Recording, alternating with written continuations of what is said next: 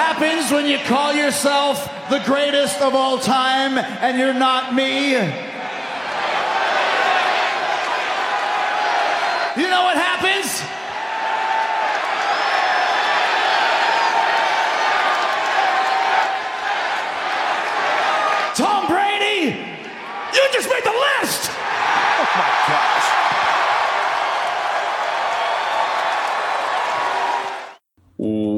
Welcome back. We are back with another edition, a post draft rankings edition of the Fantasy 40 podcast with myself, John Dabari, my co host, Mr. Matt Walker, brought to you as always by our friends at Expand the Box Score. Be sure to go check out Expand the Box Score. Um, as I've already leaked what we're doing today, and we talked about it last week, post draft rookie rankings. So had a little time to sit back, marinate on uh, who went where and how that affects our rankings. And we are now going to go over our rookie rankings. Walk where you want to start and how you doing. Uh, I'm doing fantastic, John. Thanks for asking. And yeah, I was I was trying to push this narrative last week. Let's get it out there, and you're like, no, the people can wait. You know, let's do this the right way and and let the dust settle. Uh, You said let it marinate. You know, we we see how things shook out. You know, hey, whatever narrative you, you want to use, but yeah, I mean, just not to be no no snap reactions. We did the we did the snap reaction episode, and now it's you know we really looking at the teams, the landing spots, the draft capital, you know, some moves that have been made since then, and I think we're in a pretty good spot as far as where our consensus is. I know you and I have already completed a couple drafts together, but we still have a fair amount on the horizon. So, you know, not everyone's the degenerates that we are, where it's literally this, like I started, there was a couple leagues. It was the Sunday after the draft. The NFL draft ended Saturday and I was in two different leagues. The draft started Sunday. You know, and then a handful that started the weekend after. So I like those. I like when it's fresh in the mind. I like when, you know, people like us get the advantage over people that don't, aren't as avidly kind of prepare for things and then have to react after the draft. But a week later, I like where we landed on things. So what we typically do is get quarterback and tight end out of the way, and then we debate between running back and wide receiver. So before we went live, we said we're going quarterback, tight end, running back, and finish with wide receiver because I think there is some disagreement for the two of us on the wide receiver spot. So it's a save the best for last narrative, um, and not to you know disrespect the the superflex community, but the rationale behind quarterbacks is that this class sucks. So there's just really not a lot to talk about in the NFL. As we said last week, really showed us that they only play in one QB leagues. You know, so they just you know kept playing chicken and saying, no, no, you take the QB two, no, you take the QB two, and then it was round three, and they were all like, okay, well, I'll do it. You know, there's there's no significant investment here, and we can move on for a year from now. So where we ended up in our consensus rankings was clearly Kenny Pickett at number one, the only first round quarterback drafted. He's going to be insulated for the Pittsburgh Steelers for at least the next five years, probably longer. The Steelers don't make snap decisions with their quarterbacks. They literally usually have 10 plus year type options in, in the Steel City. And, you know, we've said ad nauseum, the Steelers know Kenny Pickett. I mean, he played for Pitt in yeah. Heinz Field. I mean, they have to be extremely comfortable with him being their quarterback for the foreseeable future. So easy quarterback one in this class. And then our quarterback two on average came out to be Malik Willis. Now that was because he's still my quarterback two because as, after Pickett, I'm just going pure upside. You know, I'm, I'm not committing early capital to anyone other than Pickett, even in a super flex. But when I'm willing to do so late second, early third, I'm going to prioritize Willis just on upside alone. And I still do like the landing spot with the Titans. Um, you had Malik Willis at three, so not a tremendous fall off, but that's how, how he averaged out two for us. Desmond Ridder was the third. He is your quarterback two now. He's my quarterback four, which is why he didn't compete with Malik Willis for that two spot.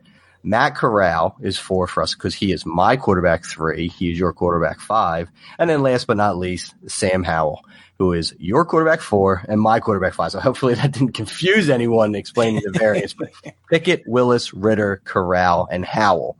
So I explained why I had Willis at two. You have Ridder up at two. Why don't you give me two cents on Ridder? Yeah, I just like the landing spot and I, I like the talent. I mean, we talked about it in the pre-draft process with him doing what he did at Cincinnati, and he does he does have some accuracy concerns, and, and it's not you know something we we've seen in recent years, and, and certain teams have been able to fix that at the NFL level.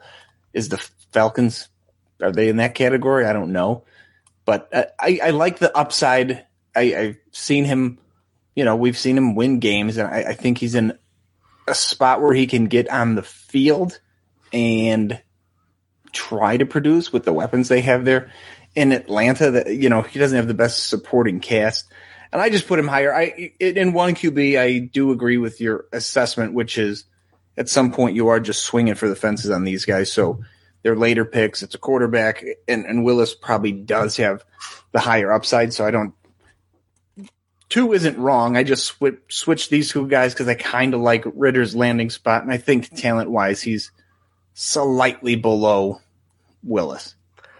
Yeah, I mean he's eh, he's much more developed. I mean he's he's more pro ready than Willis is. Things that have come out after the draft is that Willis is a long term project in the NFL's opinion, which is he's not going to see the field at all this year, short of a blow it up scenario. Ridder should make starts in 2022. So I'm with you, and I want to like Ridder. You know, I, you know, sneaky more athletic than I thought.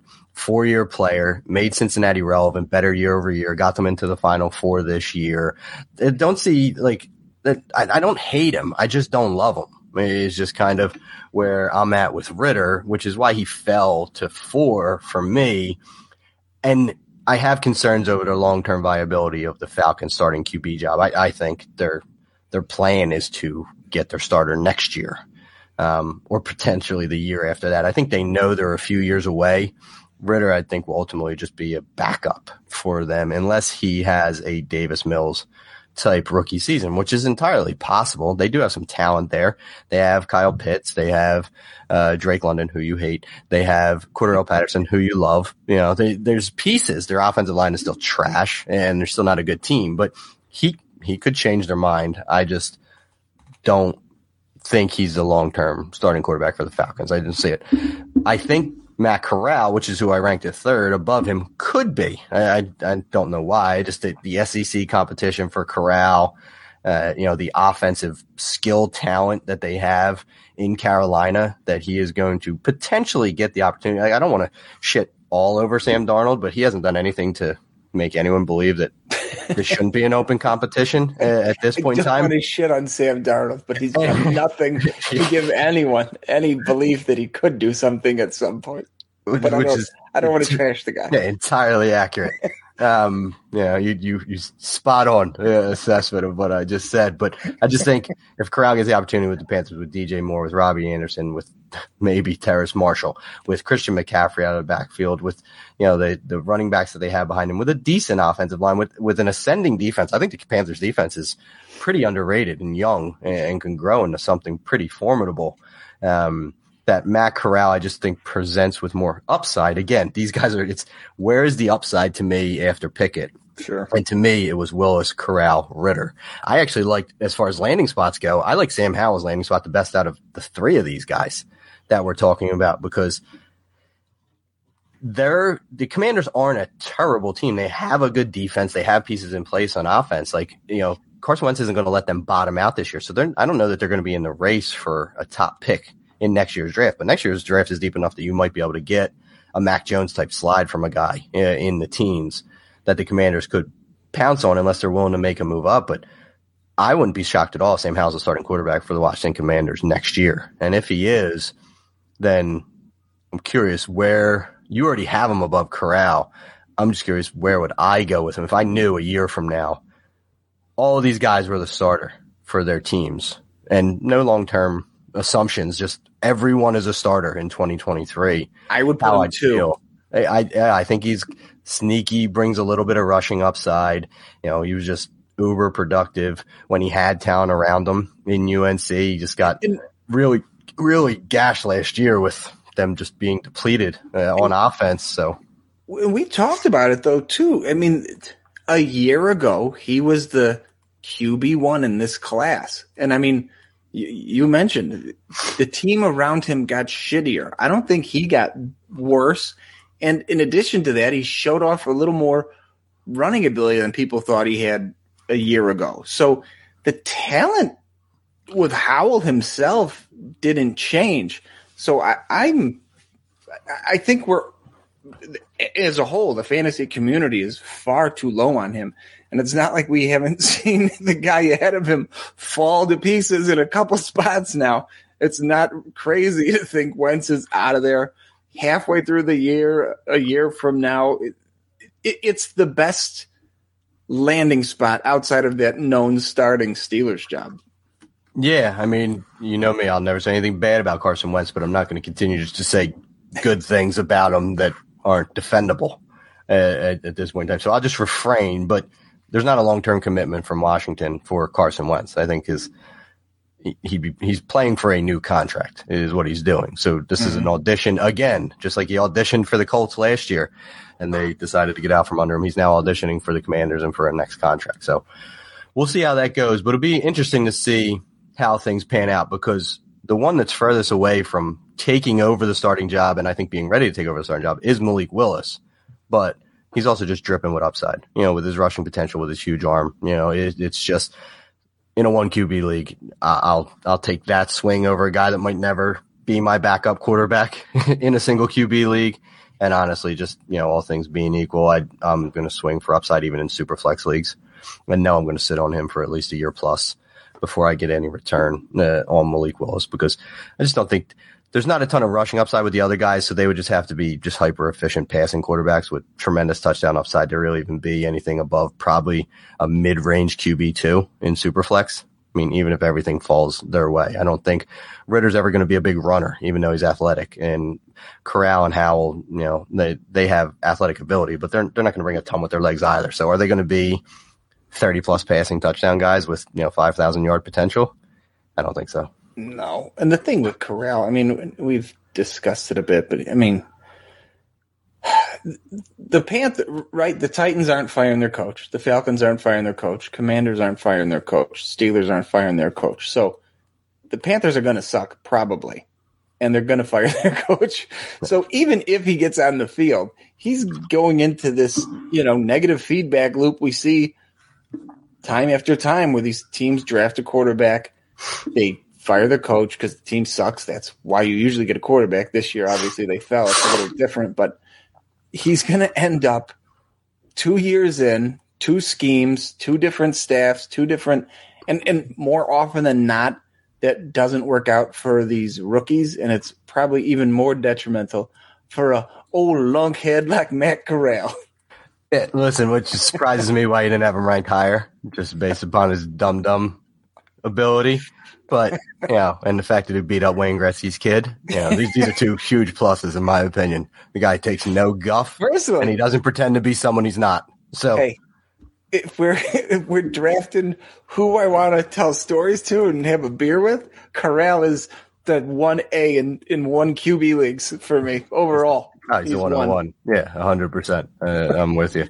so listen, far too much time on quarterbacks, but we all knew that. So let's move on to tight end. We are going to be brief here. I'm just going to run down our top 12 consensus, and then I'll try and find some significant discrepancies between our rankings. So Trey McBride stayed uh, as the tight end one in the class. Not the best landing spot with the Cardinals with um, Zach Ertz there for at least the next two years, probably three years, but be interesting to see what this offense does now that uh, DeAndre Hopkins is suspended. They go more two tight end sets than four wide sets. Um, you know, they clearly have a plan for McBride by bringing him in. Number two is your boy, Jelani Giant, Giant Jelani Woods. Three, my guy, Greg Dulcich. Four, Cade Otton. Five, Jeremy Ruckert. Six, Daniel Bellinger. Seven, Isaiah Likely. Eight, Cole Turner nine, Chig Okonkwo, 10, Charlie Kolar, 11, Grant Calcaterra, and 12, Jalen Ferguson. Just an honorable mention, 13 was Jalen Wydermyer, who did end up with the Bills as an undrafted free agent. So you had Woods at two, I had him at three, so nothing to talk about there. I had Dulcich at two, you have Dulcich at five. Nothing really to talk about there. You have moved Daniel Bellinger all the way up to four in your rankings. You continue to do this always higher than me on my guys thing, and I just don't know what to do about it at this point in time because I have him at seven. I think he's still a little bit of a project, but I love the opportunity with the Giants. So can't really argue outside of those first couple guys. Um, but what finally made you get Bellinger all the way up into your top four? yeah, I mean, you like you mentioned, you turned him on to me, and you're like, you're gonna like this guy, and you're 100 percent right. Right. I mean, I liked, I liked the, the film I saw on him, and in addition to that, like you said, there's nothing blocking him. I mean, talent wise, obviously the NFL level, these tight ends always take a while to get on the field, but there's, I mean, this is a, a he's the first tight end picked, right, by the new regime. So the new coaching staff likes him. He's locked in there no matter what they end up doing at quarterback this year or going forward.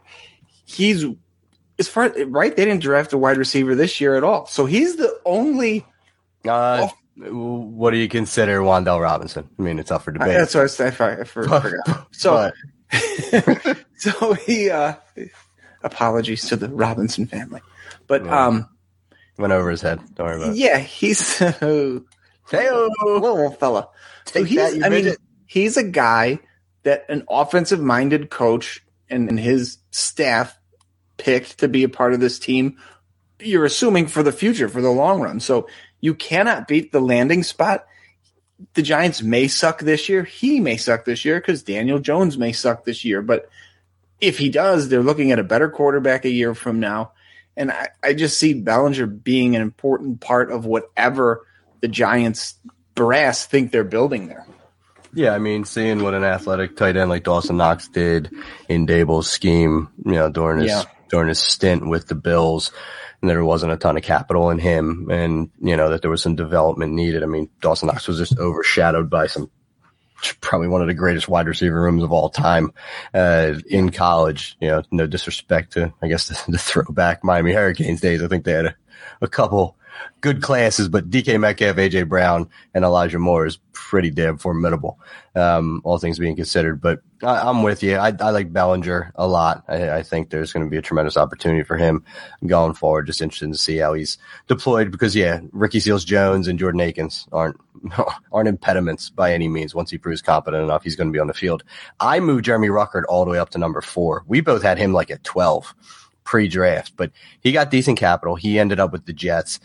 I'm not scared of CJ Uzomah or Tyler Conklin. I think they knew they had a glaring issue at the tight end position and they overcorrected it with the the free agency, and then they got their tight end of the future in Jeremy Ruckert. Now, this dude had 54 career catches at Ohio State. Talk about being overshadowed by wide receiver talent. I mean, two first round picks in this draft.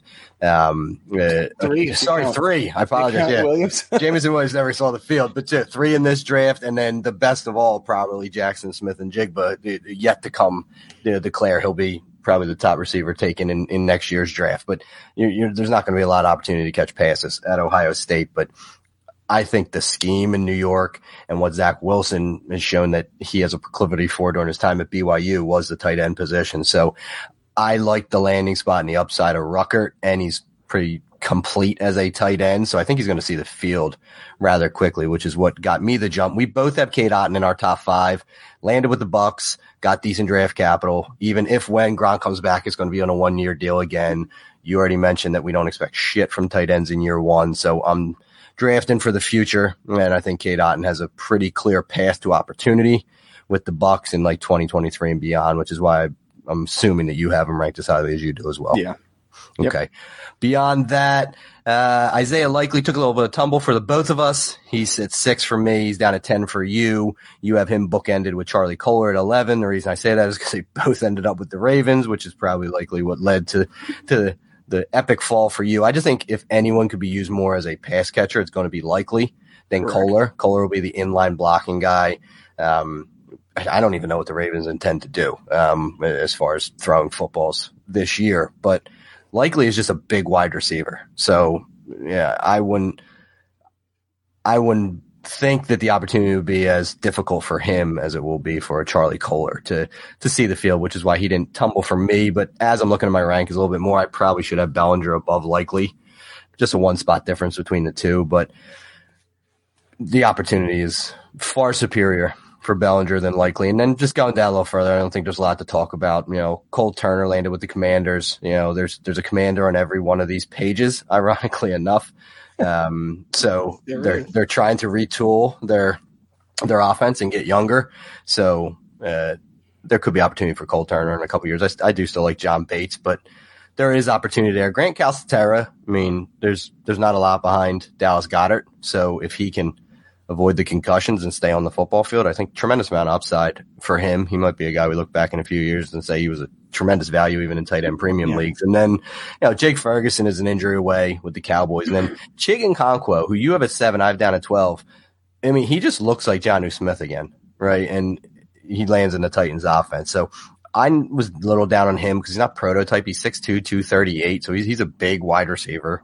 I wouldn't even qualify him as a little tight end. I mean, he's just far too short. I mean, he's, he's, he's beefy enough at 238, you know, and the guy's cut out of stone, but if a team's going to be able to find out a role for him, I, I think the Titans are a pretty ideal landing spot um, for Okonkwo. Is that why you had him at seven? Yeah, and I, I I don't care for the depth chart ahead of him too. He's another guy yeah, similar Austin to Hooper, to, right? One year deal, I think. Yeah, similar yeah. to Bellinger. That there's if he can show anything, why wouldn't he be out there? And you're mentioning him as is a big wide receiver, and we, have seen a lot of these athletic tight ends play kind of in the slot quite a bit. Their wide receiver room is not that great. It's Treylon Burks. It's the the corpse of Robert Woods, and I, I would uh. argue right now, Okonkwo is probably the third or fourth best receiver on the team as we speak. Shots fired at Nick Westbrook-Ikhine and whoever else is on there in their wide receiver room because that's where it ends for me. And there, there was another guy who I think is gone um, that that I can't remember. And then there was a rookie, this Kyle Philips kid who I knew nothing about that I'm starting to see being taken at like the end, like the fifth round of a bunch of my drafts. And he looks like a, like an undersized slot type guy. And I keep asking like, why are you taking him? And they're like, well, because who else is going to catch passes with the Titans? And that's never good enough rationale, but it just goes to show you how little there is standing in the way of some of the higher drafted players. I mean, Treylon Burks is going to catch an ass ton of passes his rookie year, and why not get you know an athletic guy like Chig Okonkwo on the field as well? So I'm right there with you. That concludes our tight end and quarterback yeah. segments. One, one quick tight end thing that yeah. I've noticed as I've gone through these depth charts and, and talking about the rookies here. I think we're going to see a lot more two and three tight end sets in the near future in the NFL. That's just looking at what how the teams that address this in the draft and what they already have, I, I think there's going to be a lot more there, especially as these guys get their legs under them in the NFL. The Cardinals are going to run McBride out there with Ertz. The Colts, maybe not. Maybe they want Woods to come along a little bit more. But the Broncos are going to have plenty of two tight end sets. Cade Otton, they could have two tight end sets with him or three with him, Brate, and Gronk, we're assuming comes back. The Jets are going to run three tight end sets with all these guys. The Giants could. I mean, their depth chart stinks, but they're, they're very capable for this year. The Ravens are obviously doing it, and they have a history of doing it. If you go back a couple seasons ago, Commanders can do it for a couple years till Logan Thomas ages out. The Titans, they're paying Austin Hooper. He's going to be out there. If Okonkwo proves capable at all, he'll get out there as the season goes on.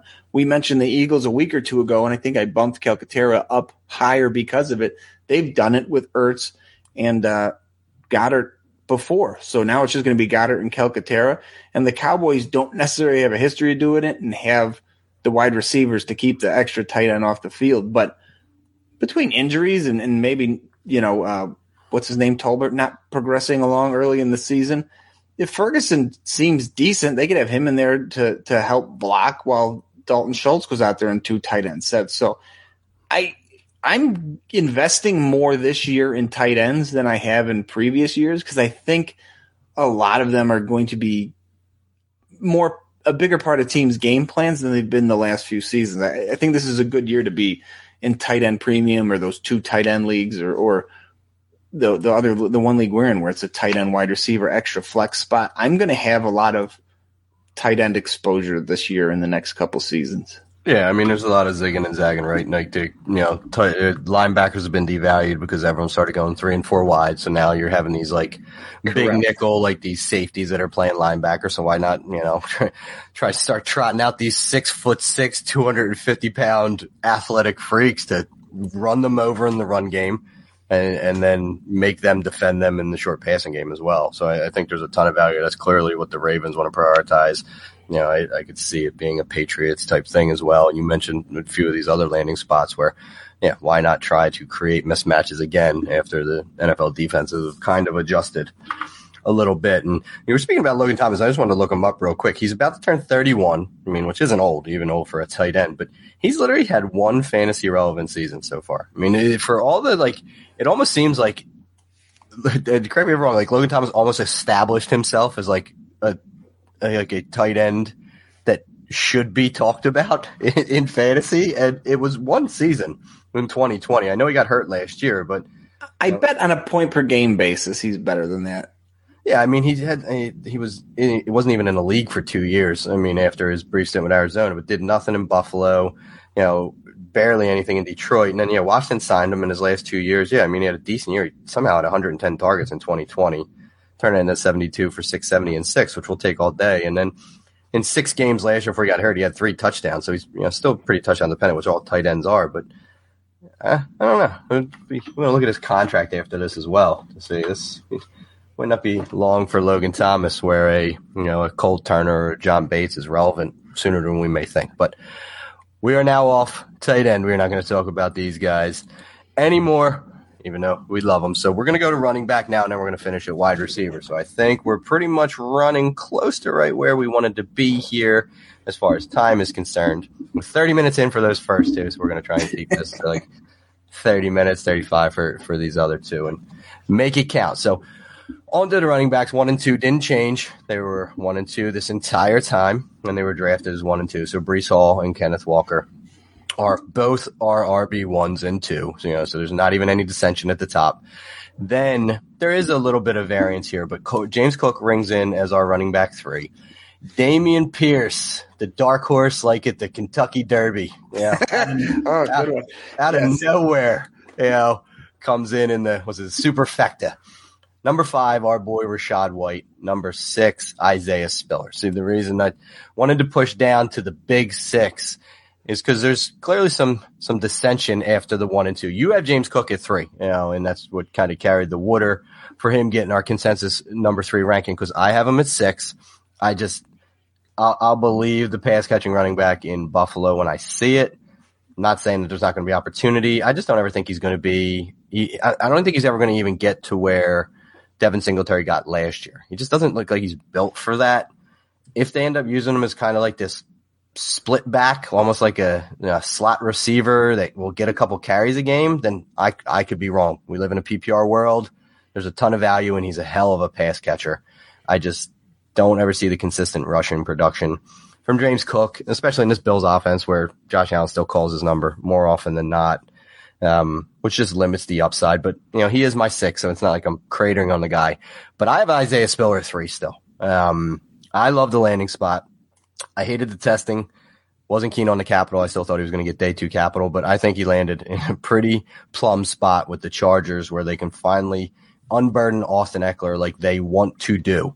They have given carries to much lesser men in recent years. I think Isaiah Spiller is going to return value in his rookie year, even with Austin Ekeler there. Um, could see 100 to 120 touches uh, as a rookie with long term upside. He is still super young as well. He's not even 21 years old yet. He is the youngest back in this class. So I like getting the years as well. So you, you tell me it's not like he fell off the face of the earth, right? He got early day three capital, which a lot of these guys did, including Dameon Pierce. Um, and he's young. He's proven production in the SEC. I was, I'm, I'm back on the Isaiah Spiller train. He was, he was two for me pre everything. Kenneth Walker did jump in with his testing measurables and his draft capital, but Isaiah Spiller slowly bubbled back up for me, and I have landed him in a ton of places in kind of the early mid second round pick. Now you have you just have him down at seven, so it's not like you hate on the guy. You want to talk anything more about James Cook or Isaiah Spiller? Kind of the stuff with Spiller is what you're saying with Cook. Like the, the testing raised a bunch of flags for me, and I don't. I love the Chargers offense, but I don't know if I like it for the guy who's backing up Austin Ekeler. Uh, you know, at, at, some point, Ekeler is either going to break down or be out of there, and I, I can see where Spiller could come in and, and make an impact. Because even though his testing numbers suck, he looked pretty good when he was playing actual football, which I think does matter. So I don't I don't hate him, but kind of like you said with Cook, I have him lower because I need to see it, and I think he's re- he's blocked more than anybody ahead of him as, as far as the talent that's above him on the depth chart. I mean, Fournette's not long for Tampa, even though I like Fournette. The Texans have nobody. The Bills have a mix of garbage. The Seahawks have nobody. The Jets have nobody. He's the first one in this top six. You're like, oh, what what role might he have in 2025? I don't know. The, all the other guys, there's a story you could tell where they're the starter in 2025. Spiller, you could still say, well, he's the two to Ekeler, but it's cool because the Chargers scored a bunch of points. Do you know what I mean? Yeah, I mean, entirely possible. Uh, So that's, I mean, that's the reason why I have him a little lower is because I don't. He doesn't Sure. have as easy a path to ascend as everyone else. yeah, you're pushing to 2025. Uh, that's that's the end of the window for most of these guys, right? I mean, we're in Yeah. year three at, at that point in time. I mean, Zamir White still has a Josh Jacobs problem this year. Kenneth Walker's going to have a Rashad Penny problem at least for this year. They paid him. They're they're Oh going to yeah, split no, carries this year. problems. Cook's going to have, you know, a Singletary problem for a year. Dameon Pierce is the only one that doesn't really present as any obstacles, but the offense, I still think, has a ways to go. Rachaad White, if the top back gets injured, might be the best of the bunch for, for these guys that have someone standing in their way just because of his pass catching pedigree. Mhm. But, you know, I'm, I'm there with you. I, I totally get it on Spiller. You know, I, I know, um, outside uh, of conventional wisdom on him. I'm just staying here. There's just sometimes where I feel a certain way about a guy. It's you know we keep we always go back to Aaron Jones Uh, when they drafted Jamaal Williams first with Green Bay. I laughed and I said, "Great, push his value down." I'm drafted Aaron Jones Yeah. everywhere because he's the better player, and, and it's just it's it's rung true more often than not when Trey Sermon got drafted before Eli Mitchell. Awesome. I can be some, I'm, I'm going to be super heavy on Eli Mitchell. I like the player better, and he's going to be cheaper. You know, they, let me keep scooping Isaiah Spiller up in the mid second round, and um, I'm willing to be wrong on him. Dameon Pierce, everyone loves Dameon Pierce now. I mean, everyone. I mean, is this guy is now a consensus top five back for everyone, including us. He's four for you. He's five for me. For me, it's it's a lot of opportunity and projection. I mean, he he didn't have a ton of really tape uh, at Florida. He was never used as a bell cow back, but everyone just believes he's going to be one. You know, for the Houston Texans, they still have a bunch under contract. They did sign Marlon Mack. They still have um, old ass Rex Burkhead there. I believe they still have Royce Freeman under contract. None of these guys should really stand in his way, but I could see them going old Patriots and using specialized backs and Pierce only seeing like 12 to 14 touches a game as a rookie and really not hitting the threshold everyone wants him to be. But the, the opportunity is undeniable. The person I do want to talk about, you have Zamir White at five. I have him at seven. I never see Zamir White being anything more than a two down grinder for the Raiders. Again, an extension off of those Patriots tree. Now, that's been productive in stretches in the past. I just have questions uh, about him and really his. Uh, I don't hate the landing spot, but you know he's really not going to do a lot, barring injury in year one. And then you're just assuming he's going to take over that Josh, the first and second down role from Josh Jacobs in 2023, right? Yeah, if, if Jacobs signs, if, if Jacobs gets the fifth year option, I don't know how low I'd bump White. But you know what? What are the Raiders telling us? What do they want to do? They drafted a running back and didn't. Honest, they hated the Josh Jacobs draft class. Yes. This is what they're telling us. They just called all of them collectively, got on a conference call, and said, "We're not picking up any of your fifth year options." So Good- to good me, day. Yeah, that, new GM, new coach, new right. Mayock's gone, isn't he? Oh yeah, they they brought a Patriot guy with them. Oh, that's right. Yes. Yeah. So to me, similar we mentioned earlier with new new staff there, they're not committed to anybody, and they backed it up with their actions. So for me, they clearly want to roll for him. Like you said, coming out of that fucking Patriot system is disgusting, and we'll, we'll probably a year from now I'll be sick that I took Zamir White in a bunch of spots, but. I, I, I like the player. You know, going back two ACLs later, he was the top recruit coming out of high school, goes to Georgia, had had a decent decent enough career. He appears to be the guy they want in the future, not Josh Jacobs. So I do like his opportunity, even though I, I don't love what we assume this system is going to look like. Yeah, I mean, somehow in three years, I mean, he, he only, and this is a Georgia thing, right? They don't bell cow any of these backs. They tell them like, we're gonna, we're just gonna cycle you guys through. You're all going to the NFL because it's a Georgia running back, and you're never gonna get a heavy workload. 382 carries in three years. Somehow had 17 receptions total. I mean, just 17 empty receptions, 7.8 yards per reception. A lot of it scheme with Georgia, but you know, I just can't project anything other than rushing downs work for him. I mean, I know James Cook, who we already talked about, just was far superior. So why would you use a Zamir White when you had a James Cook? But I feel like that's going to always be the case wherever Zamir White is in the pros. It will always be a superior pass catching back. That'll just hinder his upside. But I don't disagree that there's there's opportunity there, you know, for a nice two year run with Zamir White starting as early as 2023. Beyond that, so Zamir White was our seven. So eight is Tyler Allgeier, who landed with the Falcons. Nine, out of nowhere, Hassan Haskins to the Titans. 10, Brian Robinson Jr. to the Commanders. So you're the reason that Hassan Haskins is as high as he is. So we'll skip Tyler Allgeier because, again, everyone's talking about him now since Mike Davis got cut from the Falcons. Let's talk about Hassan Haskins. I and I think I want to move him higher. Mm, well, you can't I, because you're not allowed to move above Spiller, and you're not going to move above any of those other guys. So. No, he's yeah, he's topped out. Man, I, yeah. I want to. I the more I was reading about him last night and the Titans' opinion on him, and then you know where he fits in that scheme. Look, we're we think we're starting to see the breakdown of uh, Derrick Henry. Right, finally missed some time last year. This m- massive man, but he's getting massive carry totals year after year now. It's and, and he's getting older each every year too. Well, that happens, John.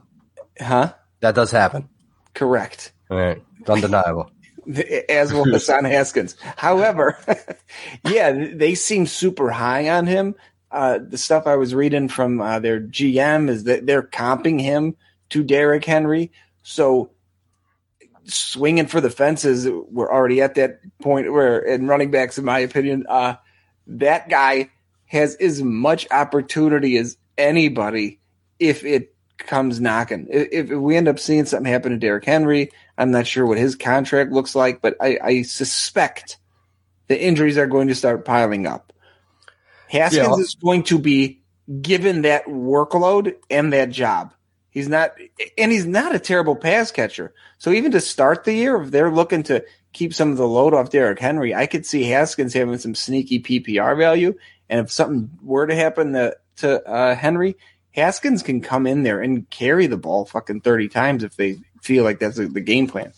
Yeah, I don't disagree. Yeah, Hassan Haskins, six foot two, two hundred twenty eight pounds. So I mean, he's no one's as big as Derrick Henry as far as running backs are concerned, but he's he's a big back, right? So Zanzar, Lance Zierlein on NFL.com, right? So his uh his strengths. I'm just going to read you numbers two and three. One one is is irrelevant. It's not a knock. It's obviously a strength. But two wears down defenses with his physicality, and his stiff arm is indeed stiff. Damn, Derrick Henry. Come on yeah. down. I mean, that's just he. That's he's a no nonsense runner. He, he's going to get north south. He's going to get what's created for him. Probably puts a little bit more. Um, only did bench at the combine, so I'm not looking at his pro day and where he ended up kind of ending out. But 27 reps on the bench. Just keep keep talking about strength.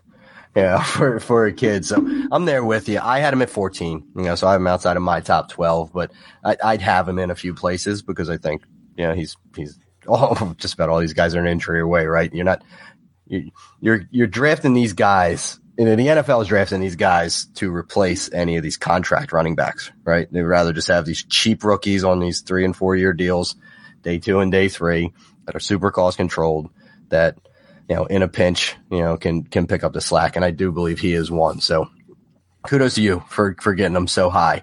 Um, beyond that, Number 11, Jerome Ford. Number 12, Keaontay Ingram. 13, Kyren Williams. 14, Tyrion Davis Price. 15, Tyler Badie. So I have Davis Price all the way up at 10 now, which is what got him this ranking. You, oh.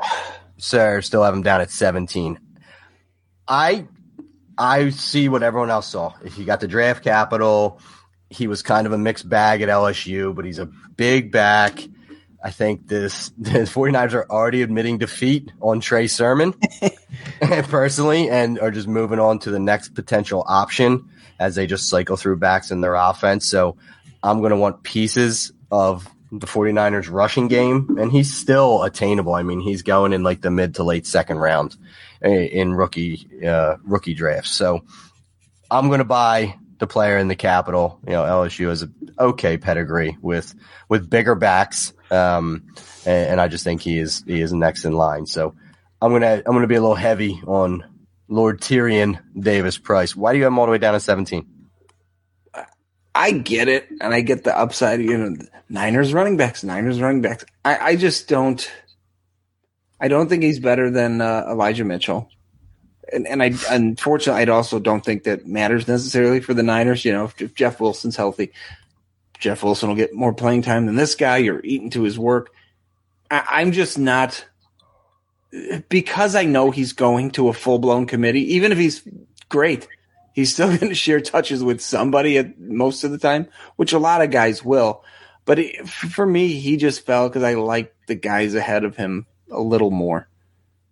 Hey, fair enough. Yeah, yeah, I mean, he wouldn't be near this high if the 49ers didn't prioritize him. But listen, I just talked about how the 49ers are dead wrong in prioritizing Trey Sermon a, a year earlier. So this could just be another case of Kyle Shanahan hubris, you know, in, in identifying a back that he thinks will will fit his scheme and, and it not working. But it's also a byproduct of the fact that I'm not really that high on the rest of the running backs in this class. So give me the guy that might just be an injury away from opportunity to run base attack. So that's why I have him there. Keaontay Ingram's another curious guy who does fall 12 for us. So he's in our top 12. You have him at 11. I have him at 15.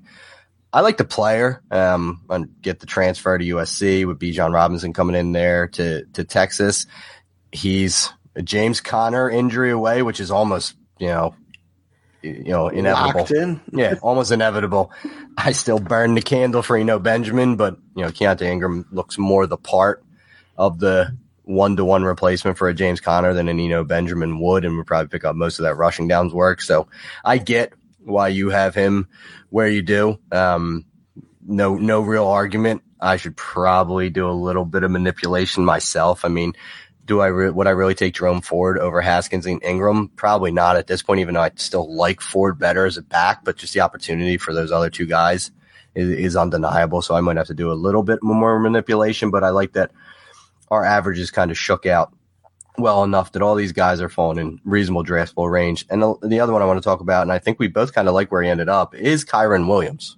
Yeah, I it's now that Sony Michel's gone. I mean, there is a role for this third guy there and he's not as much as people liked him before his horrific testing. Um, the talent similar to uh, whoever I was talking about earlier, I don't remember, but the talent's there. Even oh Spiller, even though the testing numbers weren't necessarily great, I think it's a good landing spot for him because he's not going to be forced on the field early. Akers is there if they want to spell him, they could get Henderson in there. This guy, um, so I, I do like the landing spot, but it's another team with he he's the RB three. He needs an injury ahead of him to become fantasy viable. I think he's going to end up being a good NFL player, not necessarily good for fantasy, unless we're sitting here crossing our fingers for a massive injury ahead of him, which is unpleasant. But that was that's the only guy in that group. I mean, we went down to through our 15, I believe, which is Tyler Badie, who I like the Ravens landing spot only if uh, Dobbins and my man Gus the Bus uh, are not ready come week one. But uh, for everything I've read, it sounds like they're going to be close to at least be ready for the start of the season. I, I saw there was some possibility for pup for uh, one of them. I can't remember which, but I, I suspect they're both going to be ready. And, and Badie might in the beginning of the year get a little extra work than we're thinking just to spell those two. But by the end of the year, I think it's going to be all Gus and Dobbins, and he's going to be forgotten about. Yeah, well, they signed Mike Davis as well. I think he's the insurance to when one of those two guys today. That's gross. Yeah, I mean, but he's that big bodied vet. just, you just cut him. I get, thank you, Mike Williams. Send me a portion of your check. It's my Mike Williams. Yeah, you can't you can't just Jesus. tangentially shit on Mike Williams randomly. It's Mike Davis. So you know, just don't take shots at the big Mike Williams just because you're angry.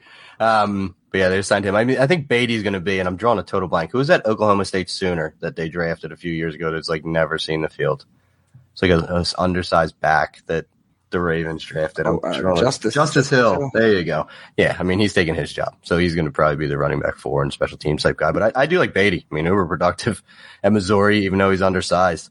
You know, was was able to carry the mail, as they say. But before we before we move out, let's we'll just we'll do Isaiah Pacheco. You have a 14, I have a 17. I mean, he's getting a bunch of steam with the Chiefs. I don't know if you saw the Chiefs did uh, UDFA Jerrion Ealy as well, Mhm. who's a little undersized back who looks pretty interesting. So they're they're taking some heavy looks Something- at their run cooking. game. Yeah, they, Something's- they are not happy with their current run game. No. One year Rojo, total disappointment in CEH. Yeah, I mean, Jerick McKinnon was the best back on their team last year by far, but he's just aged out. I mean, they're they might be looking to turn that over in, the next year or so. So keep an eye on Isaiah Pacheco. You're a little higher on him than than I am. We both are pretty low on Pierre Strong. I just don't like the landing spot. Him and Kevin No. Harris. No, thank you. I'm not just going to sit on those draft picks and hope that one of them ends up being the 15 touch guy for a year or two when Damien Harris is gone and Rhamondre Stevenson is gone and, you know, whomever else they continue to, to cycle through. So no, thank you. The one guy that I have at 18, Tyler Goodson, you have at 23. I just want to continue to let people know, like Tyler Goodson is good at football, really good. And Tyler Goodson signed with the Packers and once upon a time, the, the Packers signed Aaron Jones, who I said is really good at football. Um, Aaron Jones won't be on the Packers forever, and AJ Dillon is never going to be what Aaron Jones is. So just just saying that you should probably go after your drafts because he's not even going to get drafted, and just add Tyler Goodson and put him on every one of your taxi squads.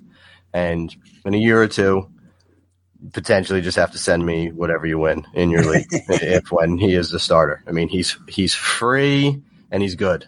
I mean, just check the comps because he comps to Aaron Jones. I'm just just saying. And they have a type. I mean, even body type size, 5'9", 197. I mean, literally almost mirror images of Aaron Jones and uber productive in college and a good pass catcher. So so I'm saying, so I'm saying, Zaquan- Zaquandre Wright. Before we get out of here, you'd mentioned him. He's 18, and uh, I have him down at 22. I mean, went UDFA, but went to the Dolphins. Um, we were just talking. I think I don't know. Were we live? Were we? No, it was before be we recorded because we were talking about the He Sony be- Michel yeah. signing. Sony Michel signed, likely going to make the team. That could spell the end of Gaskins. Definitely spells the end of Salva- Salvon Ahmed um, with those Miami Dolphins. But you know, could Zaquandre Wright cut out a you know role as the RB four in this offense because he's a special teams guy? Um, just make the squad and just be that much closer to opportunity. We both really liked him coming out. Doesn't surprise me. A lot of guys that you know could have been drafted went undrafted. And it's because the NFL is devaluing the running back position. So it doesn't mean that the teams didn't like him. They just didn't want to sink draft capital into him. So landed in a very good spot. So much like I talked highly of Tyler Goodson at 18, John has Zaquandre Wright, Zaquandre White at 18 and is a name that you, it's probably why you like Quan White. So it's a name you should keep on your radar as well. Moving off of them to the last, but certainly not least, wide receiver position. Okay, here we go, John. It's gonna get it's gonna get interesting, right? Both have Trey Burks at one. Love to see it. He was both our wide receiver one pre combine. I think we got our boat rocked a little bit at the combine, but neither of us really jumped off the Treylon Burks ship. And then the Titans go and say, we're just one for one replacing AJ Brown with Treylon Burks. So he's walking into probably 120 targets, a scheme that obviously knows how to utilize a big, athletic, run after the catch guy. He's going to be amazing um, with, with those Titans, regardless if it's Ryan Tannehill for the foreseeable future or anyone else. I mean, I believe it, he, he's just got nothing standing in his way of targets with the I Titans and the way they play. You said 120, which is A floor. which is good. Easy, easy walking in. probably correct. He could just like you said. Look at their fucking wide receiver. Look at their wide receiver room. Look at their tight ends. One seventy isn't a crazy number anymore. No, 10 not with a seventeenth game. No, by no means. I mean, but just to try and put it in perspective, right? And there were some games missed by injury, but uh, AJ Brown played 14 games in 2020 and got 106 targets. He played 13 games in 2021 and got 105 targets. So shaking out to be about 120 targets on a 17 game schedule uh, with what AJ Brown was able to do. Now, there was a little Julio there, there was a little Corey Davis there uh, at points, so there's far less now. But yeah, I think 120 target floor for Pickens or for for Burks, but certainly with with the opportunity for more. So he's our one. We're nothing to debate here. There, then it gets it gets a little it gets a little dicey, but the way that our rankings read for our top five: number two, Garrett Wilson; number three, George Pickens; number four, Chris Olave; number five, Jameson Williams. Now, there's a notable omission in that top five, who is in everyone else's top five, and it's because it's because of John. But we're just going to talk about the guys we have in our five, right? So, Garrett Wilson you have his three. I have it four. You know, no hate for Garrett Wilson, right? Er, earn the two ranking. George Pickens, who is our wide receiver three right now, you have Pickens as your wide receiver two in this class. He is my six. So again, no hate for Pickens, but you love some George Pickens. Is it the Steelers landing spot? Is it Pickens the player? It's, what what got you here on Pickens? It's a little little sprinkling of everything. I, I think you know you could make a case he's skill wise, athletically, he's one of the best. Wide, he's arguably could be wide receiver one in this class. Just you know, in a vacuum, guy's super talented. He fell because he's a little goofy off the field. There, there was a thing I was seeing where they said teams may have been scared off because he may be too intense for the NFL. I don't even know what the fuck that means. That's but exactly you, what I want to hear. Have you seen the video of him getting drafted? No, but I heard it's I heard it's a little. It's a psychopath, is what it is. Yeah, so, I mean, listen, he's Lattimer from the program. That's fine. So you yeah. get you get that on a team who rarely whiffs at wide receiver. I mean, the the Steelers they have some misses in there, obviously, as everyone does. But more often than not, the Steelers hit on draft picks and especially wide receivers he, he goes to a good spot, good team, talent through the roof. You know, I think I, I said when we had been doing rankings earlier in the in the um, off season, because this group sucks, th- and I usually draft for floor. I play it safe. This is a year where you're swinging for the fences is going to be more rewarded than usual. I think so. Playing just upside to me, Pickens is two clearly. Yeah, I mean, hard to argue. Like I said, I, I'm a six. I love the player. Um, psychopath. love the landing spot. I'm loving the psychopath aspect. I mean, just some of the clips of watching him block. I mean, they, that's I think that's what you would want in an NFL receiver, right? I mean, I'll have to go back and find the, the draft clip of him being a psychopath. The thing that I found most entertaining about the NFL draft is that the Pittsburgh Steelers sent Chase Claypool out there to draft his replacement on national television. Mm-hmm. That was by far the most ironic element of the entire draft because this is what the Steelers do. There's very few guys that they give these big second contracts to. I mean, it's literally Antonio Brown. Other than that, it's there's the door. their lesson. Shit. Yeah, there's the door. You know, we we we hit far more often than we than we don't. I mean, there's there's misses everywhere, but you know, I I'm going to trust that the Steelers can evaluate and develop wide receivers. So hard to argue. Um, Pickens there. Olave at four. I have Olave at five. You have him at four. Again, not a lot to talk about. Jameson Williams at five. I have Jameson Williams as my three. You have him as your sixth. Is it the injury? Is it the Lions? I mean, you don't see many people who have Jameson Williams that low. It's a little bit of each, and to be honest, I, I should probably be higher on him because I I really like him. I, I think the top of this wide receiver class is is very good. I think these top guys are good. Um, yes, his ding is the injury combined with the Lions. A, a year from now, if you could tell me who the Lions quarterback is next season, I, I, I would adjust him probably upwards accordingly. But right now, with Goff, with what I mean, Detroit knows they're going to stink this year, so they're mm-hmm. in no, they're not going to be in a hurry to get him on the field. So I kind of think this is going to be, you know, a bit of a red shirt year for him where he's not going to get heavily involved. Upsides through the roof too. I mean, you know, I, I, said I put Pickens there based on upside. To be honest, if if I stuck to it player to player, I, I should have Williams probably three. To be honest, but yeah, I, I just don't. You know, the the Lions have hurt us all. yeah, I mean, we have scars. yeah, that's. And it's with the wide to- receivers, I mean, it, you know, after Calvin Johnson, it was, it's been all downhill since then. Did you know that Jameson Williams, his family pretty much made him go to Ohio State? He wanted to go to Bama the entire time. It's just ironic that it took him transferring to Alabama hmm. to to finally hit when he entered the portal, but he, he went to Ohio State because of his family. I did Just, not. just interesting the way the things shake out. But yeah, so that's five. Now let's get to six. All right, six is Drake London. I have Drake London as my wide receiver two in this clip. You have Drake London as your wide receiver 10. I don't have to defend my position as he's pretty much in everyone else's top three. Why don't you tell me why you absolutely hate Drake London again? Here we can go down the rabbit hole even more. the only reason he's ten is because he's clearly the team's top wide receiver. Mm. If, if he went to, if he went to the Lions, if he went to the Saints, if he went to Pittsburgh, I would have him lower. He's only there because I mean we, we've talked about it a ton. I, I I don't get it. I don't like the player. He he, doesn't separate. He can't separate. You need to separate to get the ball.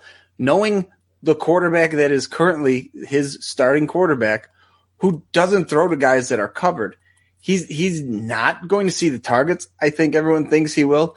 I don't think he's going to be productive at the NFL level. I, I think there's there's a world where he ends up becoming a, a big red zone threat, and he does end up getting a bunch of touchdowns that carry him. But you know, talking about Burks, we we're saying 120 floor.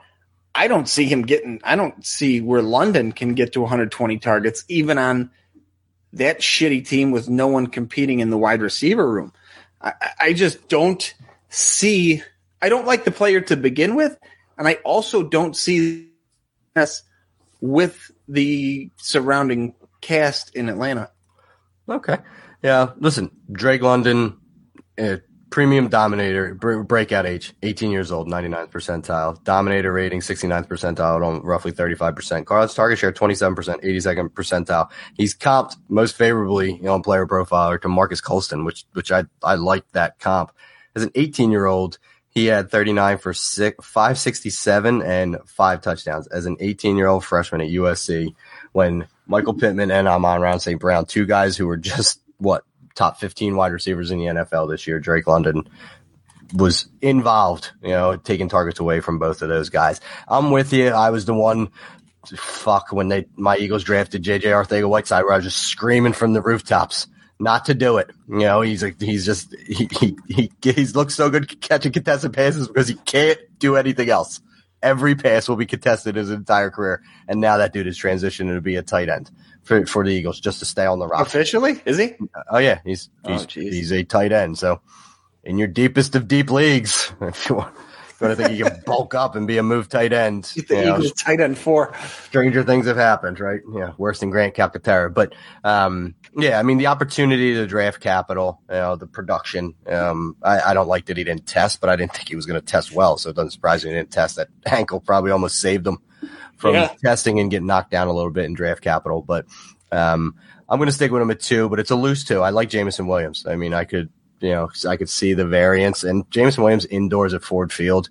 I just see as being something I want some pieces of. So I might, I might vary a little bit if I'm, if a non Treylon Burks opportunity presents itself in future drafts where both of those guys are on the board, I might pivot and diversify like you do here and there. It's not as stringent of a one and two for me, but um, moving off of Drake London at six, Skyy Moore at seven, Jahan Dotson at eight, Christian Watson at nine, Alec Pierce at 10. So we got uh, one more first round pick in there in Jahan Dotson, who went to the Commanders. I don't think that's an ideal situation for him.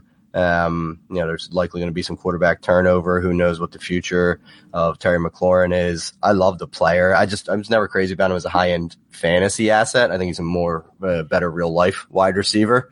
Was great at Penn State, but I think appropriately placed as eighth for us under Skyy Moore, who's just going to be soaked in opportunity. You know, as soon as this year with the Chiefs, they get the second round capital, a junior declare from a non power five. Like you got to love everything that, that Skyy Moore has, has done, you know, kind of throughout this entire process, right? Yeah, and and I mean, good route runner, huge fucking mitts on the kid. Yeah, I don't. And again, this this Chiefs offense get get yourself a piece of the good offenses, right? So even if he can't supplant uh, Valdes Scantling or Juju this year, the, the route tree, you know, we've always talked about the KC route tree. This thing is blossomed. It looks like the roots of a tree now. Th- this thing is, these are not hyper, uh, no one's going to be hyper targeted yet until, what's his name? Jesus. Mahomes. Until Mahomes finds somebody that he trusts and like he did with, uh, Tyreek Hill. So, there's going to be a lot of balls to go around, I think, this year while he gets comfortable with these guys. And and to me, there's no reason Moore isn't the best receiver in the room right now. Most yeah. dynamic, anyway. I mean, obviously Valdes Scantling is a, is a speedster, and I, I trust Juju underneath, but Skyy Moore can do. He's a better all around receiver than both of them. They both have very specific skill sets, which is useful, but Moore is the do it all now. Yeah, I'm right there with you. I mean, and Juju's on a one year deal, you know, trying to rehab his his image and, and cash cash a long term somewhere else. Listen, his life is just fine. Know, so long as TikTok's yeah. around and the millions he has in his pocket already, he'll, he'll, be fine. But yeah, I don't think he's long for the Chiefs. He should have taken that deal a year ago when the Chiefs oh, offered it to him. Dummy. Who knows where he could be this year? But he wanted to catch dump offs from Big Ben for another year in in Western PA. That's not really understanding why that's a draw for anyone. But um, and then Valdes Scantling, his he's he's a glorified one year deal as well. I mean, I know it was like a two or three year contract, but it's it's really not. I mean, I think it's like a one year deal he can get out of. So yeah, I mean, Skyy Moore tied to Patrick Mahomes is is something you want to get a piece of. So totally understand your fifth ranking and my seventh ranking there. Both of us have him above Christian Watson, who is like the belle of the ball, right? Got drafted. You know, the, the, Packers traded up in round two after everyone thought they were 100% taking him in round one. They they committed some capital to go up in round two to get him to uh, bring him into Green Bay to give you know Aaron Rodgers a dynamic big weapon on the outside. Um, I'll believe it. I don't want to say I'll believe it when I see it, but you know, I mean, he's he's a super senior and didn't really dominate until his last season for North Dakota State, and that includes some years when Trey Lance was there. You know, the, the number what three overall pick last year.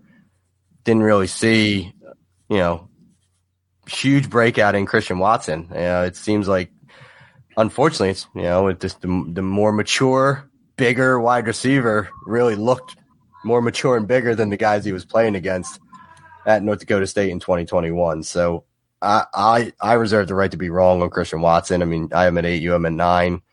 I just don't think I'm going to get a lot of Christian Watson in drafts. He's going in the late first round in the ones that I've seen, and I'm I won't be taking him there. I mean, if he falls to the early second, sure, I'll get a couple shares. But how often do you build a narrative in your head and then it fucks with you when you're doing this? So here, here's okay. So here's my theory now that I have, and I'm sure it's reflected in my rankings from before till now. What is the most packery thing to happen here? Is it Watson is really good, or is it Watson kind of stinks?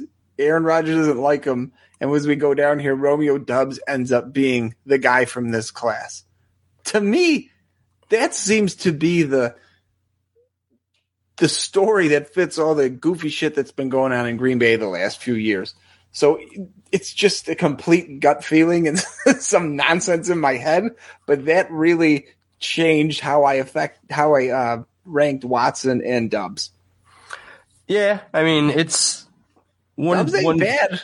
Nah, like I, he's a bum. Nah, I like I like Doubs, you know, but you know they clearly wanted Watson. I mean, but they didn't want him enough to spend one of those first round picks on him. You know, that's so what I'm that, saying. That I, tells you it was you, almost musical chairs, right? Because if they miss Watson, not having it in front of me, I, I don't know who is the next wide receiver to go.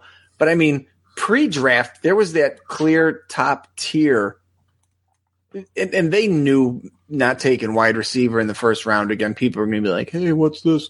But Watson would have been the next wide receiver in the first round had they taken him anyway. So they did save a round on him, but boy, I, I wonder how much of that decision was made because their feet were to the fire at that point. Yeah, I mean it's. Uh, I, I think they had to make a move. Yeah. Oh, yeah. So why not get the big fast guy that thrives in cold weather? I just already wears green some, and yellow. Yeah, some things are narrative driven, but I mean he's big and fast. I mean he's only 22 years old. I mean so he's not like he's not like Velus Jones old, right? So for being in college for for long, I mean he's. But the kids from Tampa, Florida, like, did he even get any offers, you know, in to stay in state? Like, how do you end up in North Dakota State unless you're like from the Midwest? I just, I don't understand. Mhm. I gotta dig into his story a little bit more, but it's not to begrudge Watson. Got the capital, looks the part, has the quarterback, open opportunity. There's not a lot standing in his way. What Allen Lazard, Sammy Watkins. I mean, that's who's keeping Christian Watson off the field. Like the short window for Aaron Rodgers. I don't, you know, you, you can't slowly bring this kid along, right? You want to No. compete, you got to get him on the field. So he's going to get opportunity. Um, then we'll move to Alec Pierce. Talk about you know another bigger body guy is going to get opportunity. I mean, Alec Pierce landing with the Colts opposite Michael Pittman. Um, it's a great landing spot uh, for the kid that was catching passes from Desmond Ridder the last few years. You have him at seven. I have him down at thirteen, which is probably a little overcorrection for me. I do like Alec Pierce. I mean, I don't, I don't want my ranking to, to reflect that I hate him, but you like Alec Pierce. Yeah, he and and I similar to I remember which running back we were talking about. Oh, Haskins probably. I, I'd like to move him up more if I could comfortably do it. I, I think he's in a great spot. He, he's going to be the he's already the starter, right? He's the number two in One would uh, think, Indy. right? One would think, yeah. Yeah, Pittman, him, and uh, I think Parris Campbell's a slot right now as far as the depth chart is. But obviously that Ugh. can change. But Painful. but I, I super athletic. He was productive in college with a NFL caliber quarterback. You know, did awesome at the combine, and he's on a team where he's a starter with a capable quarterback. He- you just get that vibe like he he could end up being Matt Ryan's guy. You know what I mean? He- I, I think in PPR he could have a real big fucking season right out of the gate. I, he's someone that I've tried to get everywhere I could so far. This the few drafts I had, I, I I've missed him in a few spots, but when he's staring at me, kind of mid second there, I've been like, "Ooh, give me that guy." That dripping with upside in that system. I mean, the fear is three, four years from now when Matt Ryan isn't there, what, what's going to be happening? But Yeah, I'll- how, I'll- how, I'll take how many years can Ballard continue just to like play chess? You know, like placeholder. together. Yeah, I mean, and just keep trying to insert next veteran quarterback here. You know, Russell Wilson, four years. who knows, right? I mean, you get. I, I think Matt Ryan has a good year or two left in him. I don't think he's another one year Yeah. guy like uh, Rivers and and Wentz were. I think there's probably a little bit more of a Yeah, life cycle on Matt Ryan, but I mean it's not long term. But I mean, just look what the Colts are doing. You know, Pierce is a six three receiver. Michael Pittman's a six four receiver. They already had Mo Alie-Cox, who's an absolute monster as a tight end. They draft six foot seven Jelani Woods as a tight end, and then they they did take another tight end late in the draft. A monster too. He's six seven too. Yeah, He's fucking got. I mean, goodness gracious! Like uh, Parris Campbell, who I think is like over six foot, is like tiny on this team in, in playing in the slot for them. I mean, it's just it's crazy what they're building. Parris Campbell listed at six one, so their slot guy is you know still a six foot one Yeah, wide receiver. So a lot of big targets for Matt Ryan to throw to. And look at Matt Ryan, Tony Gonzalez, Julio Jones, you know, Roddy White, you know, bigger body guys. Kyle Pitts last year, he likes big wide receivers. So I, I think they're setting Matt Ryan up for success, and it could be in the form of an Alec Pierce, you know, who was a yeah. They're planning something. I mean, yeah. All right, moving past him, let's let's rock down a little further and get out of here. John Metchie at eleven, David Bell at twelve, Jalen Tolbert at thirteen, Khalil Shakir at fourteen, Justyn Ross at fifteen, the aforementioned Romeo Doubs at sixteen, Wan'Dale Robinson at seventeen, Calvin Austin at eighteen, Velus Jones at nineteen, and your guy sleeper J- Jalen Nailor at twenty. I know you want to talk about Justyn Ross, so go ahead. Not not a ton. I mean, you know, again, swinging for upside. Did he look the same after he came back from his injury? No. A lot of teams passed on him predominantly because of the injury stuff. the Chiefs have come out and they said they looked at his medicals. Their medical staff said everything should be good to go. So they they rolled the dice on him. And, and similar, like we said with Skyy Moore, he it's not like there's a ton ahead of him. If Ross can even be, you know, a, a fraction of what people thought he could be, what was that, three years ago? Boy, did they get a steal. And and you know, if Juju leaves after this year and MVS is gone, it could be Skyy Moore and Justyn Ross. And if, if both of them can hit their potential, this Chiefs offense is even better than it was two years ago. So it, it's yeah, just a ton of upside. The, What's yeah, that? I love what the I love what the Chiefs did in this draft. Yeah, they didn't prioritize these positions, but they got value and talent. You know, we were just talking about running back out. You know, they, they went after a seventh round guy in UDFA, both who I think can make their team. They they let Skyy Moore fall to them in the second round, and then they went and got Justyn Ross uh, as a UDFA. Nothing. I mean, they didn't reach anywhere to fill holes. They they whether they truly adhered to a best player available, but I think they came out with a lot of young talent that they could infuse in the next couple years into their offense. Well, and the, and he's free in drafts. I mean, I, I'm I've been taking him in like the fourth. It, it's ticked up a little bit the more recent drafts, but not a ton. But I mean, you know, we, we were talking about Sam Howell earlier. Two years ago, your Devy leagues, people were jumping over themselves. If you had Justyn Ross and Sam Howell as your Devy picks in 20, what, 2019, 2020, you'd have been thrilled. Yeah, call your shot. Yeah. So yeah. I, I upside is there. He doesn't cost you much to acquire him right now. If he doesn't make the team or he sucks, it doesn't hurt you. Who'd you, who'd you miss out on your draft? Jalen Wydermyer? Like, so what? mm Yeah. It, it, it could be a potential league changer for you to get this guy in the fourth. There's not many other guys in the fourth that could possibly carry your team for yeah. the next five or ten years. I'll go as far. There's no other guys in the fourth, especially in this draft, that have the upside and potential of Justyn Ross if he can stay on the field. Um, outside him, I, I have David Bell at ten. You have David Bell at thirteen, so we got to twelve. So we kept David Bell in our top twelve. I think David Bell fell in probably one of the best landing spots possible for the Browns. It's now come out that they're clearly not going to bring Jarvis Landry back because they shouldn't. Jarvis Landry really wants twenty million a year for what he does. Kick rocks, you know. I mean, David Bell can do all of that dirty work on the inside while Amari Cooper is commanding, you know, top coverage on the outside and those tight ends are running people off. I, I love where David Bell landed.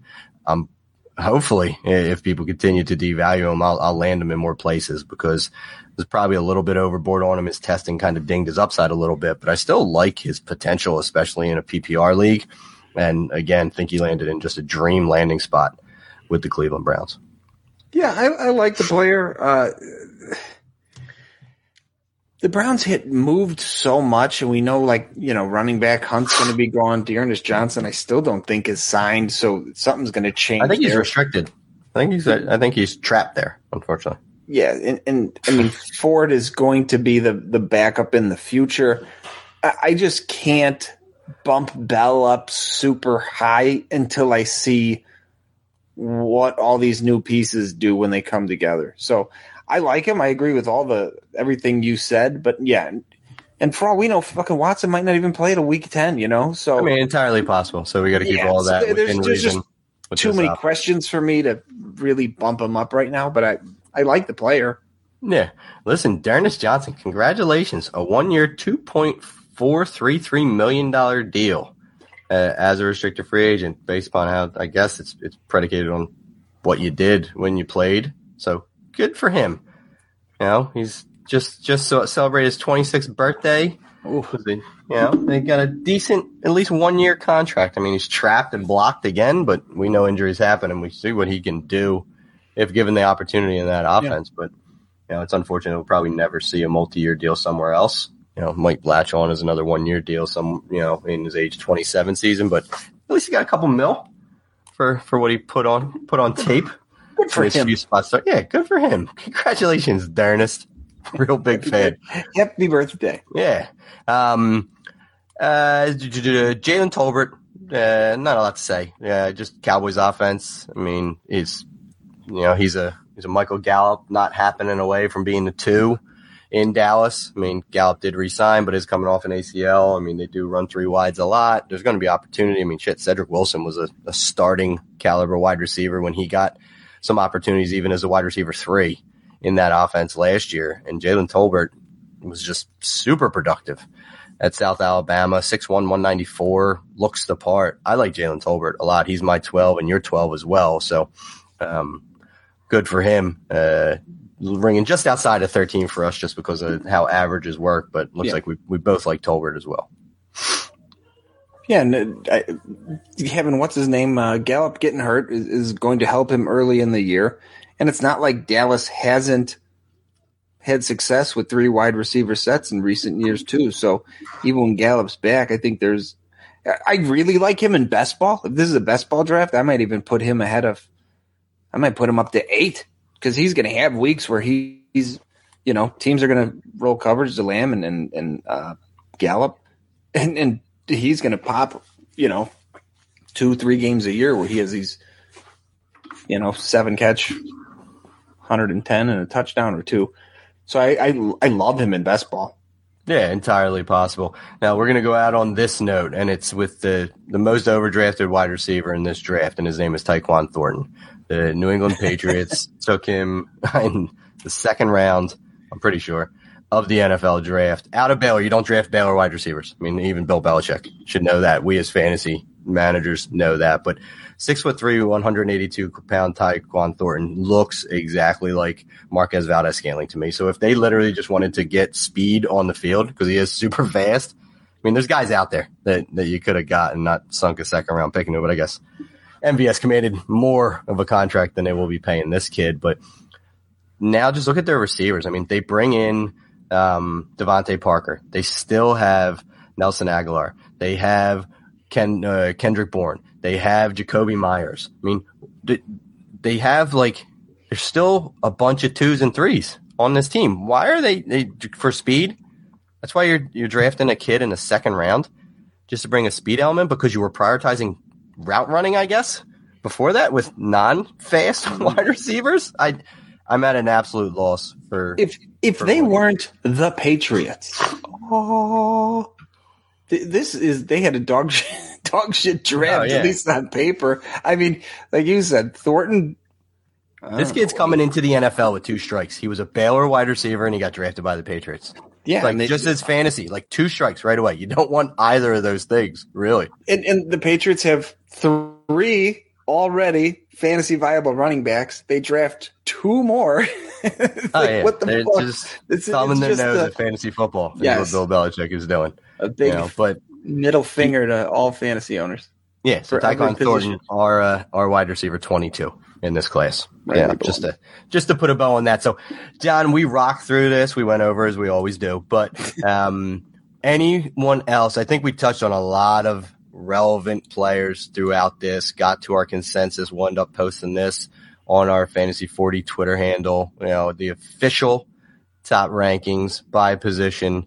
Um, anyone that we omitted that you want to give a quick shout out to? I think we were pretty comprehensive. Nah, we went through everybody. I mean, the, the guys we didn't mention We said too much.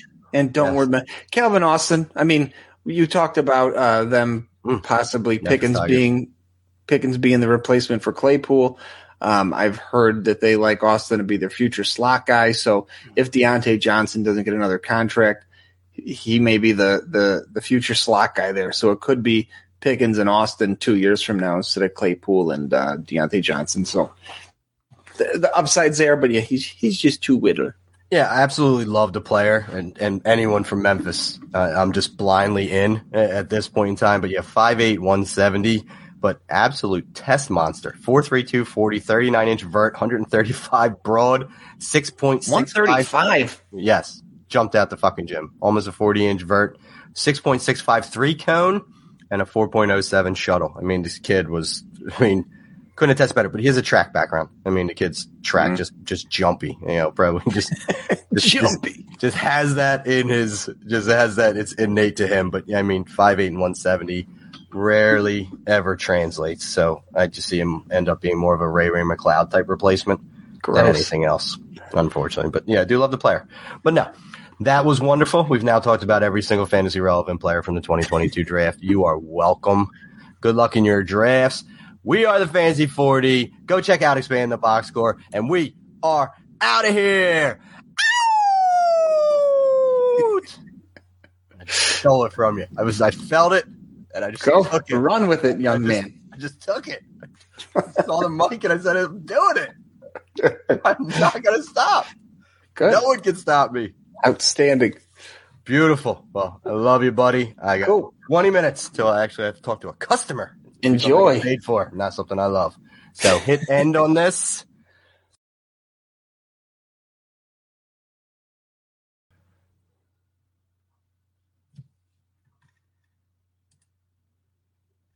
Nothing. You don't want to talk about Kyren Williams? No, I, lo- I lost you. Oh, just now when I said Kyren Williams, or You said him, and at the end of Williams, it fizzled No, I- out. oh no, I stopped talking. I was figured you would jump in. No, you did. No, it it chopped up. It wasn't, Oh, and I thought you dropped. That, That's why I didn't. all right. Tell me about Kyren Williams.